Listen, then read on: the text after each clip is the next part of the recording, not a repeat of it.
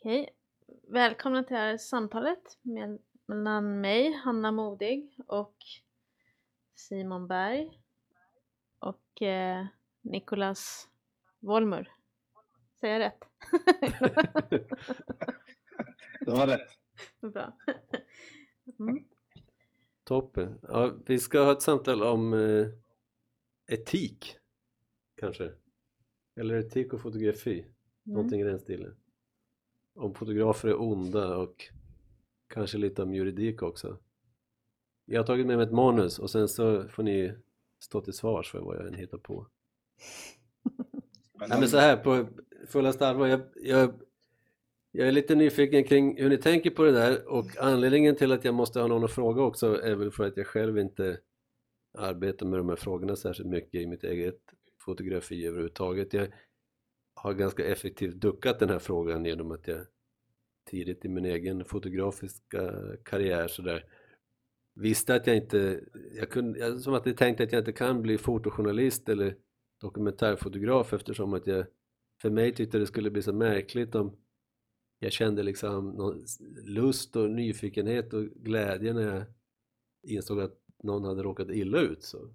eller att det, någon, något djävulskap hade hänt så, så jag la ner det där och i slutändan så blev det som att jag istället inte gjorde någonting Men, vilket men, heter steleb eh, fotografi men är det så, är det därför du gör det? Eller jag trodde att det var utgångspunkten var... ointresse för allt annat bara.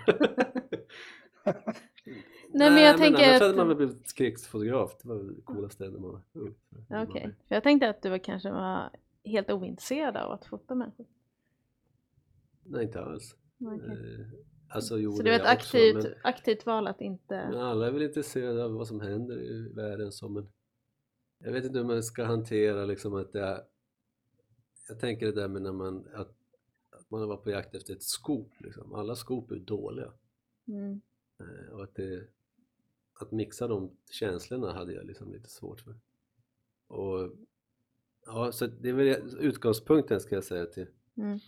hela den här eh, saken. Samtidigt så när det kommer till konst, och nu är jag ju inte av åsikten att all fotografi är konst, men när det kommer till konst, den typen av fotografi så där tänker jag ju också att man är ju som fotograf är man väl inte liksom en etisk agent bara ute i världen, alltså man är inte en moralisk person som försöker översätta vem man är till konstverk. Eller det låter märkligt om man skulle vara det. Nej, det skulle nog bli ganska Att man måste bara ha goda avsikter hela tiden. Och så det första, jag tänkte bara, jag tänker börja med någon sån där inledande fråga för att kunna ta det här någonstans. Och det är att några av mina tidigaste fotografer som jag verkligen gillade är bland annat eh, Martin Parr och Lars Thunbjörk som var sådana där som verkligen var ögonöppnande för mig så, och de har ju fått tillräckligt med kritik kan man väl säga för att vara ganska men för att hänga ut folk och göra narr av, av liksom ja, idioter kanske sådär, folk som jagar extra priser på Ullared och Ja. folk som eh, är fattiga så de tvingas ligga och sola liksom bakom någon grävskopa på någon betongstrand eller betongkaj eh, och sådär. Men kan man Eh. inte, jag, jag tänker att, ehm, att de fot, alltså Lars Thunbjörk kanske fotade sig själv. Alltså hur, han kanske också är en tant. Ja. Alltså, Men ni vet vilka bilder jag menar när jag nämner de här eh, både Martin Parr och Lars Thunbjörk känner ni till såklart allihopa. ja. Och, men vem, vem, det där tycker jag är så spännande för att vem är det som säger att det är förlöjligande? Är det liksom vi som sitter och tittar på det eller är det de personerna som är självbilden? För de kanske inte tycker att det är förlöjligande. Det kanske bara är de som har eh, som sitter på en högre position i livet. Alltså i ekonomisk eh, position och titta ner på det att man kan inte sola bredvid en grävskopa medan till exempel i, i kanske vissa delar i eh, Östeuropa som jag har legat på stranden så är inte det en sån konstig grej. Jag vet inte. Nej. Vad, vad tycker ni generellt om Martin Parrs bild, bilder på folk? Liksom? Är han, gör han det bra eller? Gör han det? Alltså jag tycker att men båda är bra, men de är väldigt olika ändå. Ehm, Så jag skulle vilja fråga dig Simon, vad ser du för skillnad på de två fotograferna? Ja, det är ganska stor skillnad. Mm. Han är, jag, jag skulle, skillnaden är väl kanske att, att uh, Thunberg är lite mindre witty. Så han, är, han, är lite, han är lite smartare och snyggare i sitt sätt att, att göra de här grejerna. Det är, de är lite mer det är lite mer uh, hopper på något sätt. Alltså de blir ju, man, får, man kan ju landa i hans bilder och, och eh, de är ju scener på ett annat sätt man, Mm. som man tillåts vara i liksom. Och även ifall de är he- hektiska så slängs man in i dem eller så är de lugna och man, man blir en del av dem på ett sätt som är att det känns också som att han kanske har varit en del av den där scenen på ett annat sätt och stått i den mer rotad. Det, det är en känsla som är jättesvår att förklara men, men eh, Martin Parr känns ju lite mer som att han går förbi och knäpper på, inte på avstånd men man vet ju, man har sett hur det ser ut när han gör sina bilder ofta att han liksom lite omärkligt som en grå mus går dit och knäpper av och glider vidare sådär. Och han, är, han känns mycket mer som en socialturist än, än eh, Thunbjörk som känns som en, en eh, någon slags, eh, man säga, det är mer meditativt och sådär. Han är, han är en del av Mm. sina bilder på ett helt annat sätt. Ja. Nej, men jag tycker ju alltså, Thunbjörk är fantastiskt bra men jag tycker kanske bäst om Vinter och det kanske är för att han är så så mycket igenkänning och att den är så tung och att den är så ful. Alltså att det, Ja. han har liksom inte eh, eh, skytt, alltså han har liksom inte sprungit iväg från att ta bilder på det som är det absolut fulaste och tråkigaste man kan tänka sig. Medan eh, Martin Parr kan ju vara lite glossy ibland. Mm. Alltså Verkligen. lite, liksom lite en hinna typ kan jag tycka ibland. Ehm, men sen så, jag tycker det är intressant att prata om det för att nu så har jag liksom inte, inte förstahandshistoria utan genom andra som jag har hört om eh, Thunbjörk men att han hade liksom så otroligt mycket eh, ångest över att eh, få kritik för just det som han inte alls kände igen sig i. Mm. Eh, och att han fick kritik då till exempel var någon det här är han Lars Obratt som han jobbar tillsammans med journalisten som berättade för mig att han vad gjorde ju tillsammans med honom någonting i, ehm, i England när han fotade en by och så fick han jättemycket kritik och han var nästan så här redo att lägga ner hela, liksom, sluta som fotograf för att han mådde så himla dåligt av det.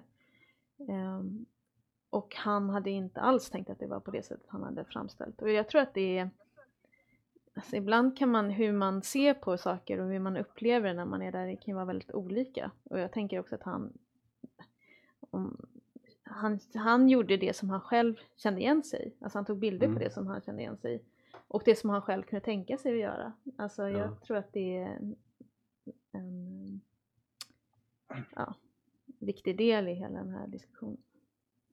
Jag tycker, ursäkta, personligen att, att Lars Tornberg, han är, han är så ödmjuk och hans bilder tilltalar om hans egen tillvaro. De känns väldigt, väldigt biografiska för mig.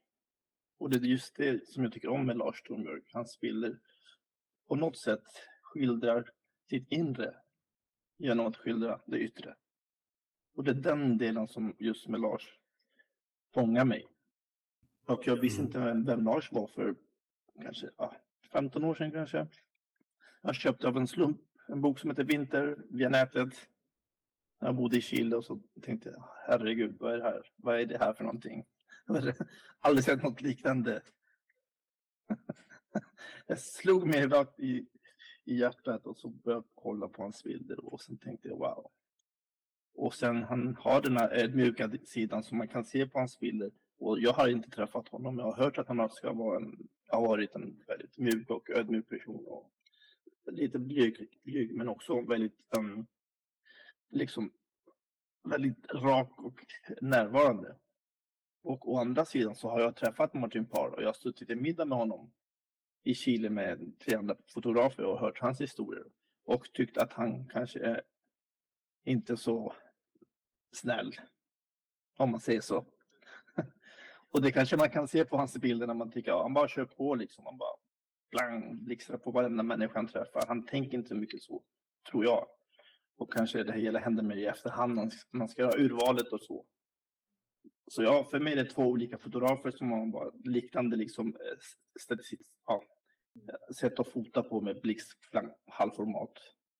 Ja. Men sen måste jag säga ändå, det finns ju en del av Martin Pars bilder som är ganska fantastiska som berättar om liksom ett, en tid och ett samhälle som är väldigt spännande. Liksom de här 80-talsbilderna från de här tjejerna i glasskiosken och deras kläder och deras attityd eller så här, gamla tanter som sitter i frisörsalongen och, alltså, så och de har, tycker inte jag alls på något sätt är respektlösa. Alltså, jag tycker inte att allting han gör går över gränsen utan vissa är ju bara ja, Nej, men sen, då kan man, kommer man in på den här frågan kring att ja, vilka bilder får vi ifall inga fotografer får vara respektlösa också? Mm. För att ja, det är klart att han kanske eh, ja, inte alltid har goda good intentions eller vad man säger så, men, men om det nu är så att alla ska göra allting med, med helt goda avsikter så är frågan vad vi går miste om. Och, och då menar jag inte bara liksom vad det gäller vissa, liksom vilka frisyrer vi har bilder på utan också att vissa Alltså de här, de här människorna i de här bilderna representerar ju någonting liksom. Alltså Mm. även ifall de, det är specifika individer som kan anse sig ha blivit dåligt skildrade så är de ju också representanter för en kanske en absurd tillvaro eller en ynklig människa eller en, liksom, det är ju något annat också som, som de i många fall eh, står som symboler för. Alltså att, Ja men det är ju liksom en vardag för vissa människor som inte är som, ja. Jag tänker typ på, um, men vi tar Richard Billinghams eh, som alla tycker är väldigt bra. Eh, Raise a laugh. Raise a laugh, den tycker jag är väldigt bra. Om folk hade, om man in, om det var så att han inte, om inte det var hans familj, eh, har jag tänkt på, tycker folk att den är lika bra då? Eller är han liksom ja. över, gränsöverskridande då? Eller kan man fortfarande tycka att den är väldigt bra fast det inte är hans... Alltså, jag skulle tycka att den var lika bra ändå, men Alltså, jag, jag, sätt- jag har eh, en sida också där. För jag, när jag, första gången jag fick titta på den, den serien och så fick jag höra att det inte var hans familj. Så det var så jag lärde mig att titta på hans bilder och den boken. Det var någon som sa till mig att det inte var hans familj. Och jag blev lurad, men jag tyckte att det var lika bra. Tills jag fick reda på att han, det var hans familj. Då tyckte jag det samma sak. Det var ju lika bra då. mm, Så där håller jag med Hanna. Att den håller ändå liksom. Jag har nog aldrig sett boken utanför den, den där storyn är så stark så jag inte ens vet om den är sann. För att jag har aldrig, jag har aldrig kollat upp det. Alltså, eller eller liksom jag, jag har hört Nej, olika sådana där som- grejer men den, det där är en sån där grej som ja, det är som att ingen ger en den boken utan också säga. ja, Historien om honom, så här, det Ja, här är- precis. Han skulle egentligen ta bilder till några målningar eller, och sen så blev det liksom fotografierna i sig. Jag, jag pratade en gång med, men vad heter det, eh, det, alltså apropå att göra narr av folk, liksom, men Erik M Nilsson den, som gjorde de här gamla dokumentärfilmerna på SVT.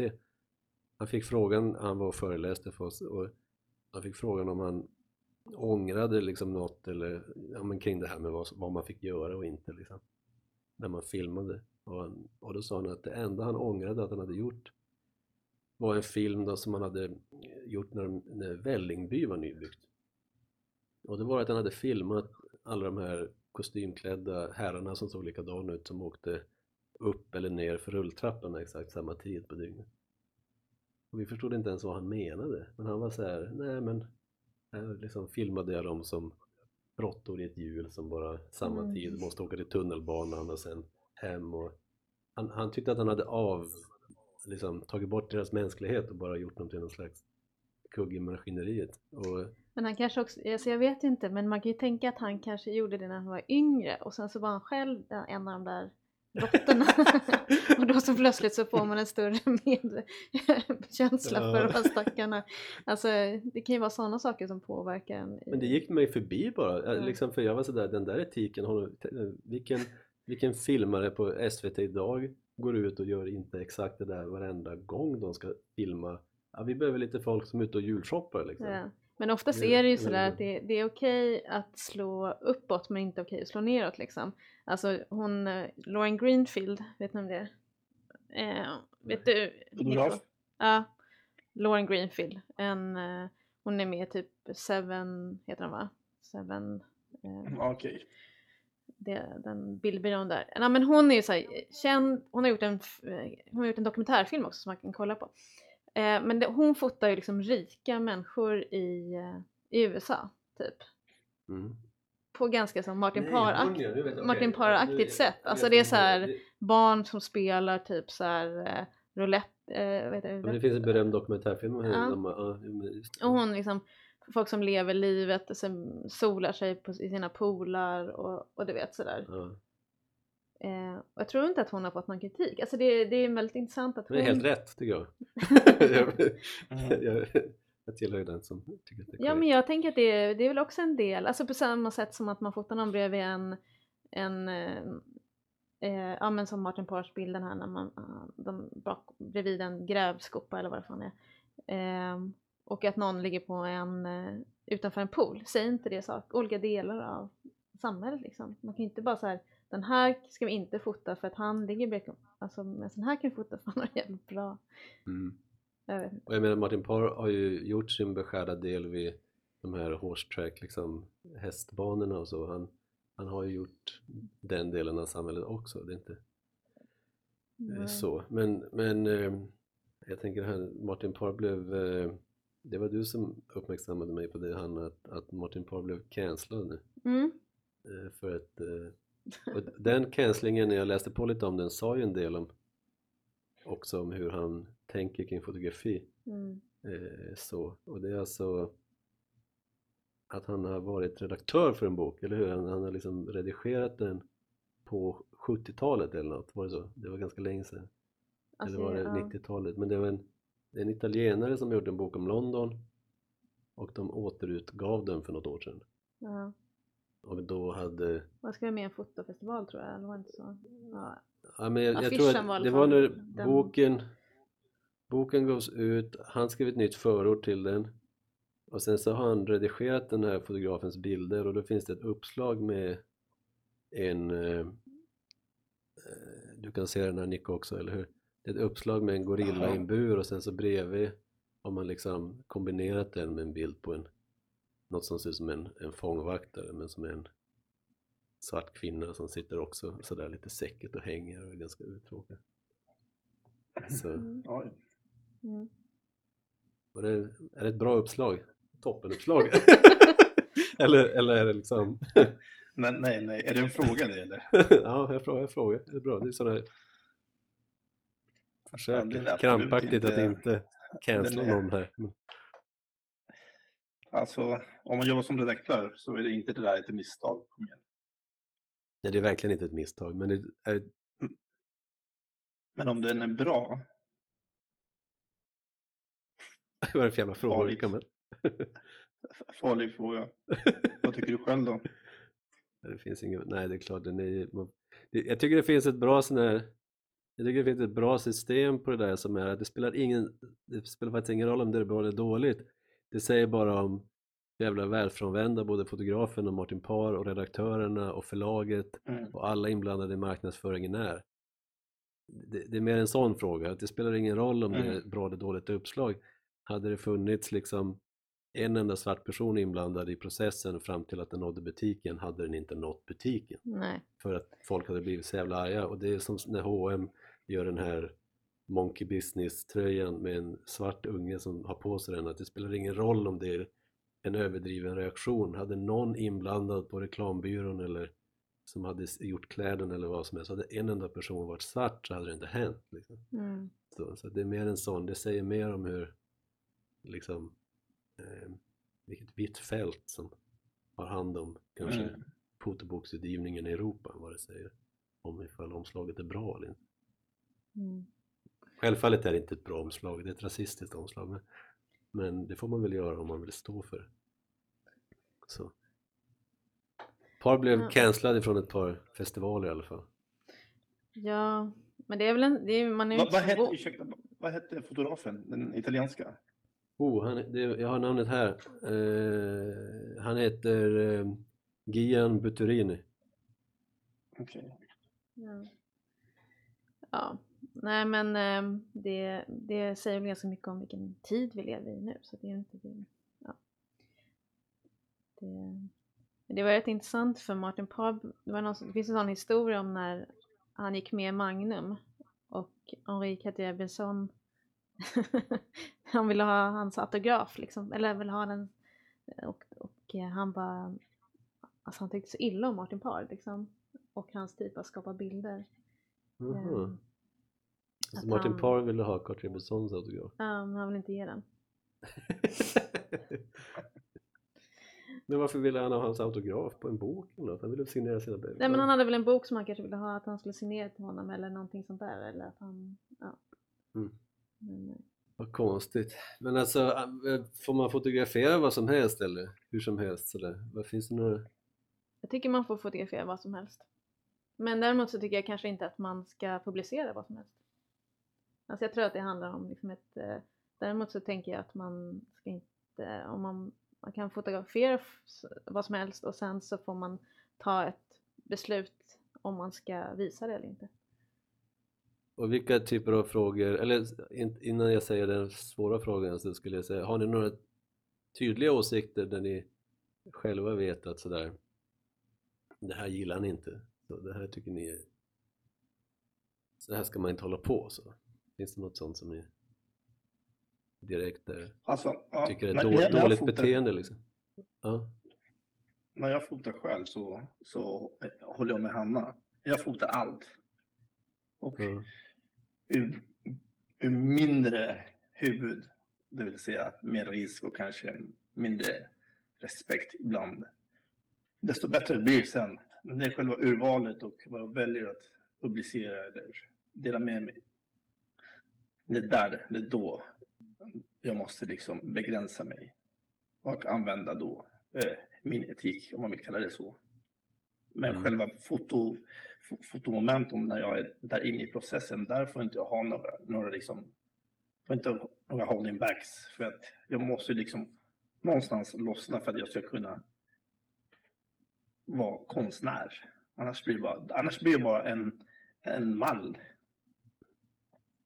Mm. Men det är viktigt att man i efterhand tar ansvar för vad, vad man väljer att visa. Det är där det stora liksom, ansvaret ligger. Liksom. Mm. Men hur, hur bestämmer du det helt och hållet själv eller tar du hjälp av folk eller hur frågar du dina motiv? Alltså vem har rätt att bestämma det? Är det bara du själv eller, eller jag tänker när det handlar om att det finns motiv och sådär, människor på bild till exempel, har de Ja, rätt att vara Ja, med men och bestämma? Eller? men det beror på vem, som är på bild och sådär såklart. Ja. Men jag skulle säga att första urvalet jag gör själv oftast, säg att det är folk som har fotat på en skola till exempel. Självklart måste jag liksom gå till dem och liksom få deras ja, godkännande. Ja. Eller är det så att jag fotar min familj så kanske jag går till min fru eller ja, inte längre än så till exempel. Eh, och om jag är på reportage då kanske jag inte tänker så mycket för det. Det finns ett annat sätt, ett annat förhållningssätt, en annan distans. Mm. Ja, men det är mycket vart sakerna kommer till användning och på alltså, vilka bilder som läggs till varandra. Det, ens barn kan ju till exempel tycka att en bild är helt förjävlig Mm. men kanske inte, Om tio år. ja, inte det och sen så kanske inte ifall den läggs i ett visst sammanhang eller bredvid något annat och sådär. Alltså att de får se vad den är för del av en produkt. Liksom. Ja. Eller om de får 100 spänn. Också. Det brukar ändra mycket när det är viktigt det var egentligen. Ja, men sen också, jag vet inte. Sen tänker jag liksom kanske. Det här låter hemskt, men det kanske vissa saker kanske man måste göra ändå. Alltså för att, ja men till exempel Sally Manns bilder på hennes barn. Så har man ju hört att två av dem var okej, men en av dem var inte okej med det. Men alltså det är ju så många som har ehm, känt med de bilderna. Alltså de har ju liksom fått, de har ju gett så otroligt mycket liksom Mm. att eh, mm, ja men eh, han kanske kan leva med det ändå. Eller tycker du att man inte ska, skulle ha visat dem? Nej, jag jag är inte så kinkig så. Jag, jag, men det är svårt också. Jag tänker, vi är yrkesskadade. Jag tycker som att man... För det första så tycker jag inte att som fotograf har man som ingen rätt att inte vara med på bild eller hålla på och kinka om det där. Utan då får man som leva med det bara. Men sen är jag inte heller så... Personligen är jag inte så brydd om min egen bild. Nej. Alltså jag ser inte mig... Jag identifierar... Jag gör ju det visserligen så, jag är fåfäng men jag identifierar mig inte så mycket med bilden av mig själv att jag skulle bry mig om vilken typ av bilder som fanns på mig. Nej. Alltså Men- då är det mer att jag bryr mig kanske om mina barn och sådär. Alltså Ja. vad de tycker om att det finns konstiga bilder på mig ute i världen. Men jag själv är väl inte så brydd sådär. Det är inte... Nej, alltså jag upplever ju att för mig så oftast kanske de bild, alltså folk som är på bilderna har inte brytt sig, alltså de, har, de tycker det är okej. Medan andra Mm. Runt omkring tycker att det är på något Tycker, sätt han, provocerande. tycker han verkligen att det här är okej? Ja men verkligen. Eller så här att, eh, ja, men att man ska inte fota den typen av eh, utsatthet eller människor som är Mm. utsatta. Men vad är, det som, vad är det som bestämmer en utsatthet? Alltså jag kan förstå att vissa saker är tydliga när det liksom är okej, kroppen där man ser att någonting är utsatt. Men om personen i sig själv tycker att det är viktigt att visa det. Mm. Vem är då att säga att det inte ska visas? Alltså vill man ha ett sånt samhälle där man inte visar saker? Ja, har, du, har du fått svara på de här frågorna kring att fota utsatthet 2000 gånger i sådana här sammanhang? Ja, men ganska många gånger och jag tycker oftast att jag känner att jag svarade mer än andra. Jag tycker att andra... Men du hade ett bra svar. Vi, vi hade ett samtal i Stockholm och då hade du ett väldigt bra svar på den frågan. Okej, du får säga det för jag kommer inte ihåg. Jaha, okej. eh, då, det kan vara så att moderatorn inte heller kommer ihåg det. Men, men, nej men det, det, handlade, det handlade väl, eh, vad handlade ditt, ditt svar om?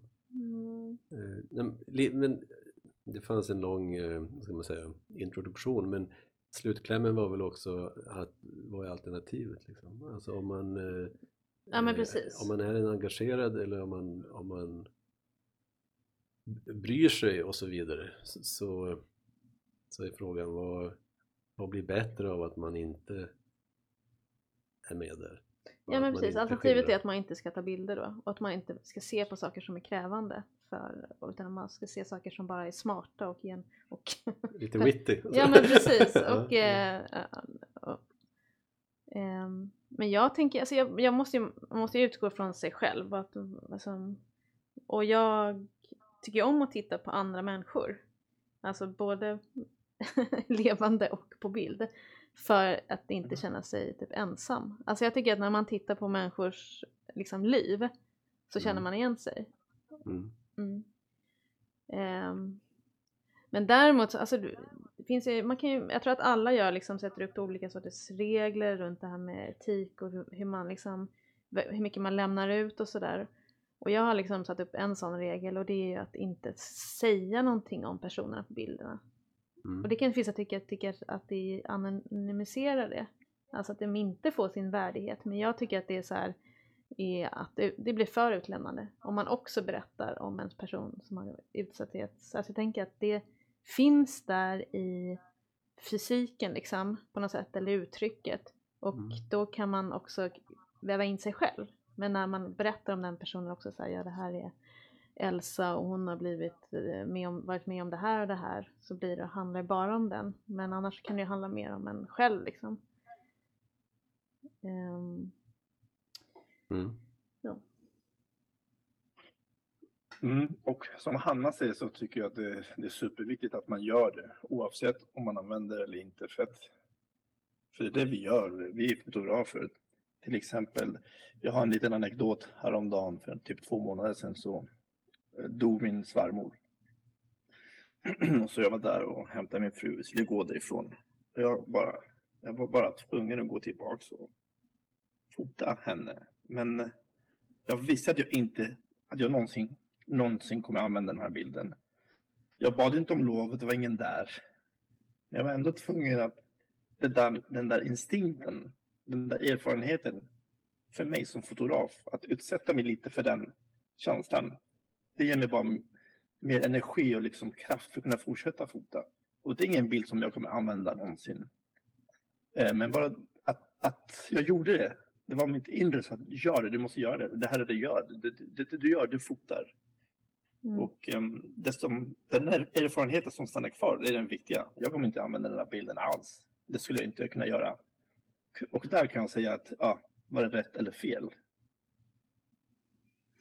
Ja, men jag tänker att det är ett sätt att kommunicera. Det är ett sätt att liksom, alltså bearbeta känslor. Vi har liksom vi har blivit så vana vid att göra det på det sättet. Att det kanske också på något Mm. sätt är att skydda sig själv. Alltså det är som en konstig gräns med att utsätta sig men också att skydda sig själv. Alltså att man inte, det är som att ehm, ehm, kommunicera för sig själv tycker jag. Alltså jag vet inte heller liksom, ehm, ibland kan man vara så förvirrad över saker och man vet inte hur man ska hantera det men om man har möjligheten att ta en bild så kan man hantera det.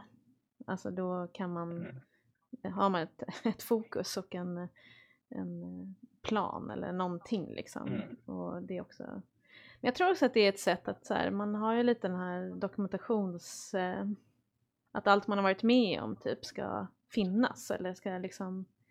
ehm, ja, som att man bygger, man samlar liksom. På Jag, alla. jag saknar ju den genen.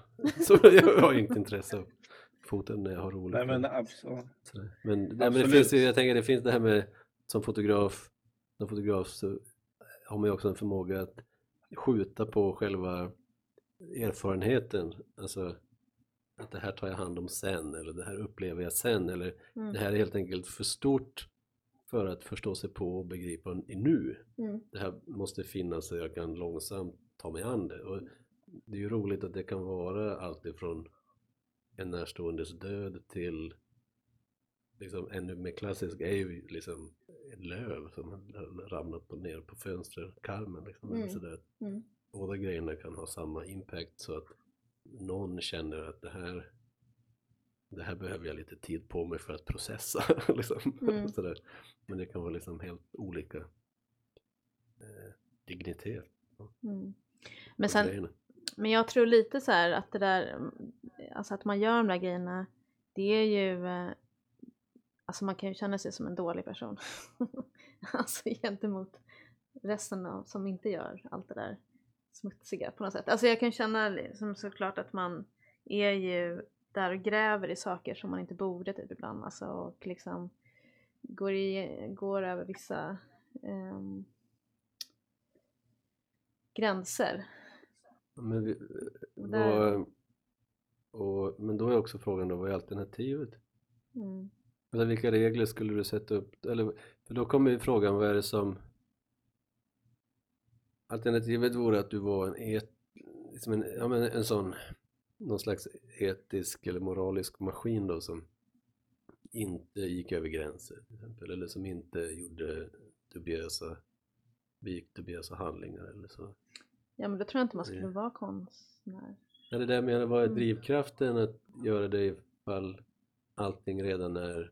Om, re, om regelverket är klart handlar det inte ganska mycket om att försöka, hit, försöka definiera reglerna eller liksom försöka definiera något överhuvudtaget.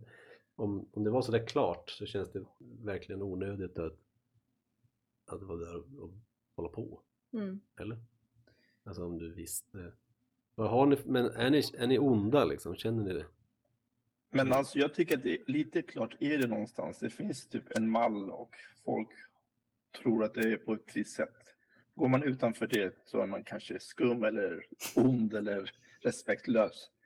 Och eh, jag tycker att man ska vara så. Skum, ond och Man ska- respektlös. Ja, jag tycker, jag tycker att man ska bryta, på, bryta reglerna. Man måste göra det.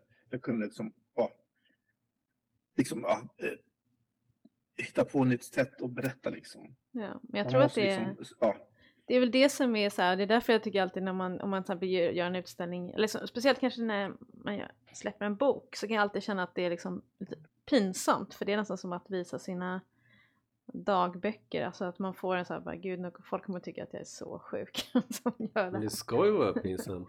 Alltså, Ja. annars har man väl inte Annars är man inte med, eller annars har man väl inte gjort något Alltså de har som inte utvecklats eller något om det inte är skrämmande åtminstone och att det känns lite Mm. utlämnande och så. så. Det tänker jag väl att det är viktigt också.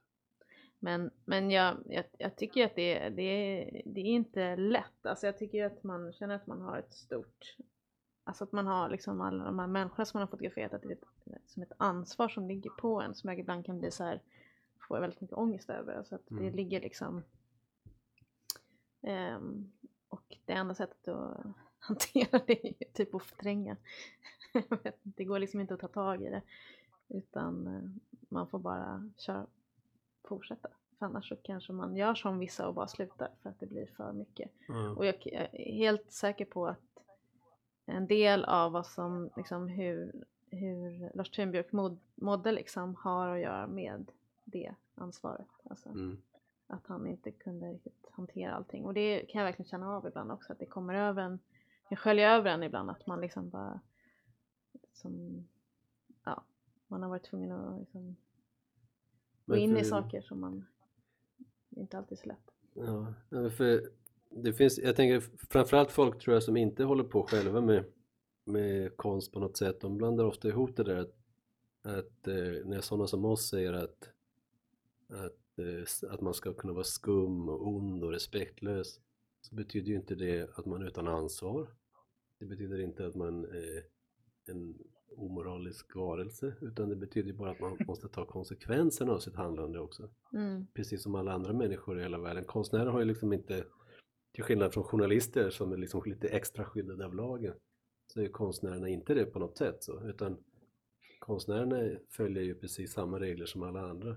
Mm, och på så sätt så man kan göra en annan Odell, det är inget problem att kalla det för konst men då får man också leva med att man kanske blir polisanmäld och dömd då för att verket var olagligt på mm, vissa sätt och sådär.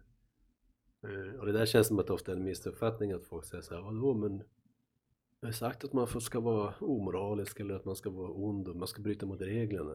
Men Det är fine att bryta mot reglerna liksom. även i ett skolsammanhang eller vad som helst men mm, det, det gör ju också att vill man göra det får man räkna med att bli liksom religerad eller utkickad Mm. från skolan eller liksom gripen eller vad som helst bara så att det är liksom ja.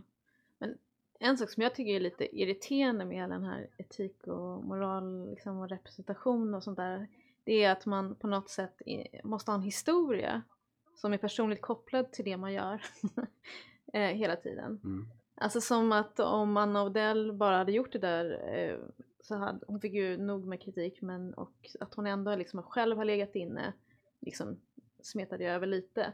Och att typ så här om, om jag skulle gå och berätta så här, ja okej nu har jag, jag ja men jag fotar i USA därför att min morfar bodde där och vi har alltid haft en koppling dit. Som att det skulle vara som en bättre eh, anledning då för mig. Eller att så här, man, ja men jag fotar det här därför att jag har en psykisk sjukdom eller att jag det finns ett missbruk i min familj och därför söker alltså du vet, det är som att då det är allting mer okej. Men jag, nu tippar jag på att det är lättare att få projektstöd om du Ja men en precis, sån- om man, har, om man hittar på något sånt. Ja. Mm. Eller om man bara säger det. Fast jag tycker också att det är så himla, vad det är som en sån smaskig dokusåpa. Alltså det är som så här att man ska behöva liksom vara eh, som en amerikansk film där man så här det räcker inte med att bara göra någonting utan man ska alltid ha en liten, liten jobbhistoria att berätta om där man Vi- kan få liten tår rinnandes ner för kinden. Och, pratade, om- jag- när- 2014 var jag i Colombia och så började vi diskutera vilka stora latinamerikanska eh, konstnärer liksom, på samtidskonstscenen som var aktuella och kom fram till att det fanns inte en enda som inte arbetade med sitt latinamerikanska ursprung. Alltså det fanns och, och Nikola. Och förutom, förutom Nicholas. Så, Men, nej, men att just, vi började skoja om ett begrepp, alltså självexotifiering. Att, att det kan man säga ganska ofta, att, så här, att jo, men det är okej att vara det är okej att vara liksom, afrikan på samtidskonstmarknaden så där. Mm, men gör för fan konst som handlar om det. ja. Gör inte konst om något annat nu, för det, det har vi andra folk som det sköter liksom, utan du får sköta vara afrikankonsten.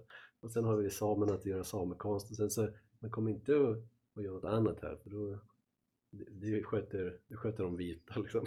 Den vita borgerligheten kan ta hand om det. Så det, så, eh, det är ju ett problem liksom att, att eh, kom gärna, arbetarklassen får vara med om ni liksom gör konst att hugga ved och gå på fotboll. Eller något. Mm. Det finns en sån liksom eh, självexotifiering. Jag tycker det är ett bra ord. Mm. Men, eh, ja. hemskt. Ja men det, det är definitivt en eh, förväntan av eh, en förväntad typ av konst. Kan man säga. Ja, men för så är det väl i allra högsta... Men fotografin, har, vi har väl inte varit så drabbade av det eller? Förutom att det, det känns som att vi har ju, här, här är ju turismen rätt bra va? Det, generellt så är det rätt okej att eftersom att journalistiken har varit så tätt Mm. Eller? Ja, jag vet inte. Jag läste en artikel då faktiskt i Fotografisk tidskrift för några år sedan om, de här, om exotifiering, det så svårt att säga ordet exotifiering. Säg det. Exotifiering. Ex- Exotifiering. Ehm, och där hävdade den, han, han jämför, det var liksom en mm, sociolog och, som, som hade kollat upp igenom massa olika fotografer och eh, jag ska inte nämna några namn för jag vill liksom inte hänga ut någon men, men det han hävdade var liksom den som fick mest kritik var de som inte hade fotat straight on, alltså de som hade liksom blurrat till det och gjort det liksom lite Typ Vivian Saxon fick så mycket kritik för att vara liksom Mm. ehm, där det var för estetiskt.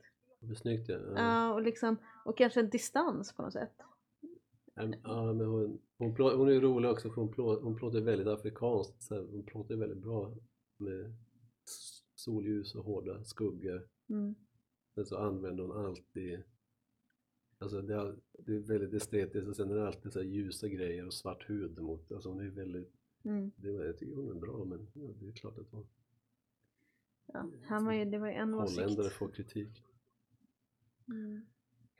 Eh, ja, har vi något annat om det där? Men, men Nico, har du, har du råkat i trubbel någon gång eller? För Ehm, projekt ja. du har gjort? Jag råkar Ja, veta det att du har en- nämligen va? Så att, Ja, jag råkade det är därför jag ställer frågan. massvis med problem. Men, eh, men vi pratar om bilder, fotografi. Så ja, det var ett par. Eh, Det var en bild faktiskt på en dotter som jag hade. Det var inget märkvärdigt. Men det var en utställning, en jättestor utställning som skulle ha i Santiago för många år sedan. 2011 tror jag var.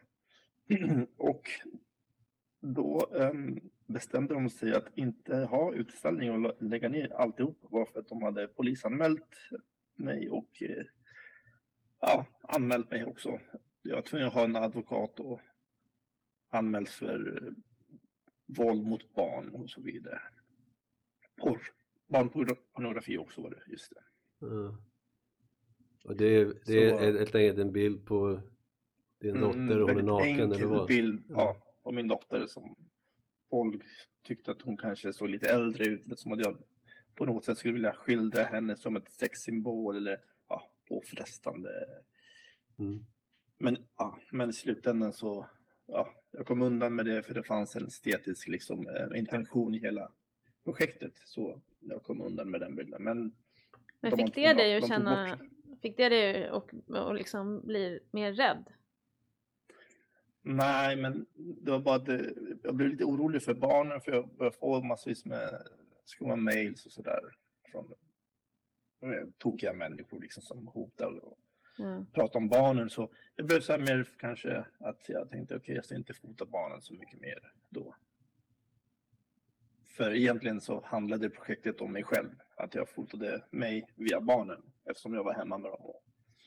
Mm. Men eh, jag kanske var insett, inte så medveten om att det kunde leda till ett sånt problematik eller reaktion. Var, Mm. Och sen började jag förstå att många som stod mig nära mig tyckte att det var fel. Som inte hade sagt någonting. Men det var många som var, fan men vad tror du? Kolla vad du håller på med. Du liksom exponerar dina barn för, för alla liksom och, på nätet och utställningar. Och lite så var det. det var så här, jag blev lite förvånad eh, efteråt faktiskt. Kanske var jag för naiv just då. Um. Jag, jag minns på, vi brukade göra utställningar på eh, en skola jag jobbade på och det var ju liksom amatörutställningar, det var ju liksom en grundläggande fotografisk utbildning. Och vi gjorde ändå utställningar varje år. Och varenda år så fick jag bilder liksom neddragna. Och de var liksom neddragna direkt. Så jag är ganska säker på att det var någon annan lärare på skolan som, som gick och plockade ner alla nakna barn liksom. Och, och jag menar, jag, det var ju mest det var ju mest kvinnor med små barn som gick den där kursen som jag höll i. Så det gjorde ju att det var, barn var ett av de vanligaste motiven och barn är väldigt ofta nakna. Liksom. Ja. Eh, och det är väldigt fint när de är, liksom det blir fina bilder och så men att det var alltid någon jävel som gick och och bara rökt, rökt ner dem sådär. Det- Det där är jättekonstigt för jag menar det är ju då, de tar bort alla statyer med nakna, alltså du vet Det är ett det, skämt sådär. ja men det, jag tänker att det säger någonting mer om den som tittar på det. Jag tycker inte att det är liksom, hela, hela liksom, man måste ta saker i sin kontext. Mm. Alltså jag gjorde också en sån, en, när jag gjorde The Milky Way så fotade jag en tjej som var, hon var väl 13 eller 14 som är barbröstad liksom. Ehm, och så var jag tvungen att visa det för hennes pappa. Och så hade de släktkalas samtidigt så att jag fick visa det för hela, hela kalaset. Men då tog jag med hela alltså sammanhanget liksom för att visa Ja. det här är det som det ska vara i. För det är det som, alltså det är klart att det om det är så här är på en, på en nätsida att det kan märkas konstigt men om det är ett boksammanhang eller en utställning med och det handlar om eh, det här liksom, ämnet om att vara identitet och så. Och sen Mm. var ju hon så himla, hon ägde ju bilden, alltså hon var inte på något sätt underlägsen och det var kanske den pyttelilla skillnaden mellan att det blev sexuellt och inte liksom. Mm. Men eh, ja. Det, det, det är så eh, ängsligt. Nej verkligen, jag tänker nu i USA är det något liknande som pågår med så folk som har visat. Ja, men det är, nej, det är Michelangelo. Ja exakt. Nej, det var, det var en bibel, alltså de, de tycker, någon bild Michelangelo har, har gjort med en naken man eller någonting som de inte får ha det i är inte undervisnings... Davidstatyn som Jo, de får ja. inte visa den i undervisningsmaterial för det Mm. är för porrigt. Det, det, det är inte en jätteporrig snopp va? Man blir inte supersugen. Eller jag, det är mycket jobb att få upp den där. I, men eh, vi kan gå in på det en annan gång. Men jag, jag en rolig detalj som jag när jag satt och läste någon bok inför så var att en av de här jag, vet, jag känner inte till det här alls, det var en nyhet för mig att, att en av de här familjerna som Walker Evans har varit och plåtat för liksom FSA-projektet som finns med i den Let us now praise famous men och så Mm. där att det fanns en snubbe som jag inte vet vem det är eh, som heter Howell Rains men nu står det så här Howell Rains visited some of the Alabama families whose images had become known worldwide through Walker Evans photographs. Uh, uh, and those uh, families still living in rural poverty are still mad as hell uh, at Walker Evans. Så att han besökte de där familjerna långt efteråt och att de var skitförbannade. Och att döttrarna då sa att så här, vi fattar inte.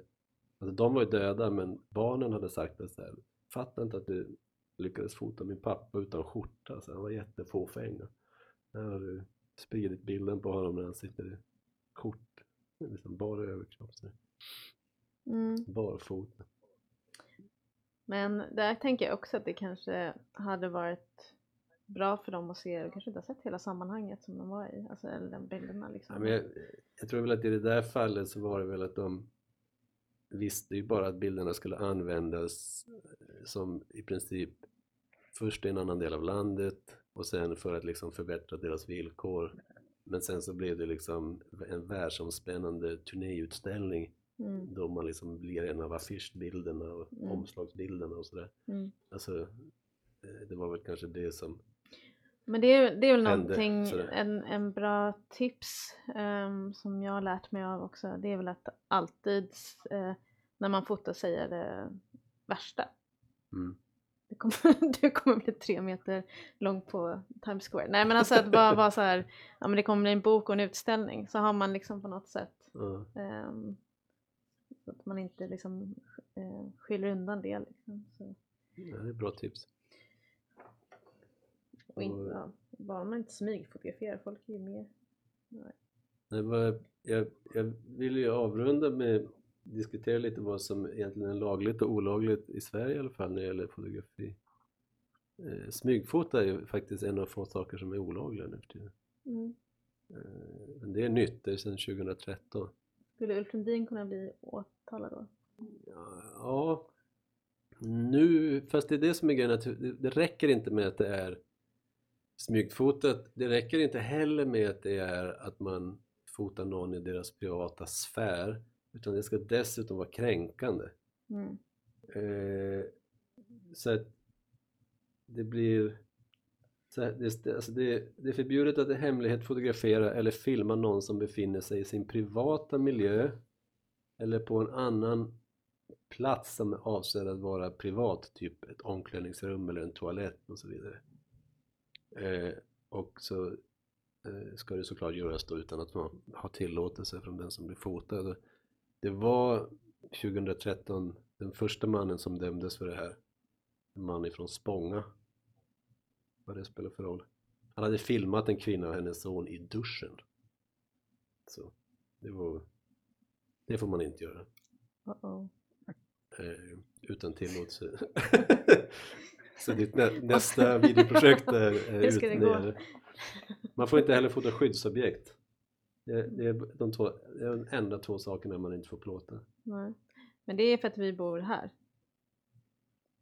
Alltså i Frankrike till exempel är det väl är helt förjävligt. andra, I Tyskland också va, där har man rätt till sin egen, sitt eget nylle på stan. Där kan man inte bara gå och gatufota folk för du har inte juridiskt rätt att göra det. Aha, Så det är därför Martin Bogens bilder är så... Därför är de så jävla arga eh, i Så Tyskland det... när man tar bilder på dem för Nej, de, man har inte rätt att göra det helt enkelt. Så. Har ni några eh, problem med svenska fotolagar? Jag har aldrig tänkt på dem. Jag har ingen Har ni aning. följt dem? Nej, jag vet inte. Jag följer mina Men, egna moraliska lagar. Ja. men folk är inte så um, pigga på att bli fotade här, tycker jag. Jag som inte fotat där så mycket i Sverige. Det känns som att ja, det finns ett motstånd. Folk vill inte synas. Folk blir sneda på gatan om man fotar dem. Är det annorlunda i Chile? Ja, alla bara kör på, liksom, inget problem. Eller så tittar de, eller så. Man bryr sig inte, det. kör på liksom. Eller så blir det slagsmål, men, men inte de... det, det, Det kan du lösa. man. Det är springer ju perfekt. perfekt. Men- det är det man Men här är det till och med, till och med Gamleby, när jag fotar så har folk sagt, ja, folk sagt så nej, nej, nej, du får inte fota mig och sådär. Så det ingen lag kanske, men folk säger nej. Mm. Mm. Jag undrar hur Lars Törnbjörk gjorde egentligen när han fotade sådär blixt och grejer. Han jo- jobbade väldigt, väldigt länge. Ja, misstänker det.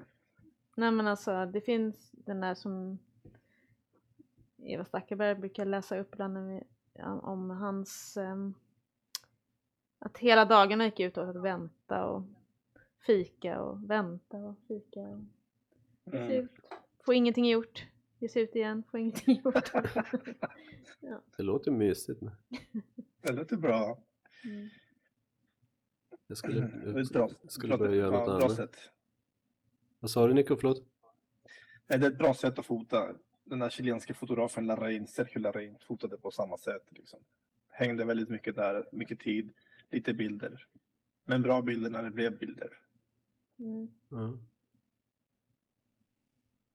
Mm, men jag, kan inte, jag tän- jag tänkte på lite så här roliga, om, som kan, man kan tycka är lite omoraliska grejer, men det den, typ Philip Lorca de Corsias, han den där Hustler, den, Mm. det gjorde han ju genom att han hade fått ett stort konstnärsstipendium. Och så betalade han de här um, prostituerade med de pengarna. Ja, och det, det står i slutet hur mycket han har betalat då. Mm. Eh, gör det. Och det... Jag tycker att den boken är ett bra exempel på när eh, moral är förhandlingsbart liksom. Mm. Att det är så oerhört bra arbete Mm, det bra bilder. så det finns ingen som helst tvekan om att eh, jag, jag skulle inte ha ett minsta möjliga, alltså det finns ingenting jag skulle ha någonting emot det där projektet. Nej.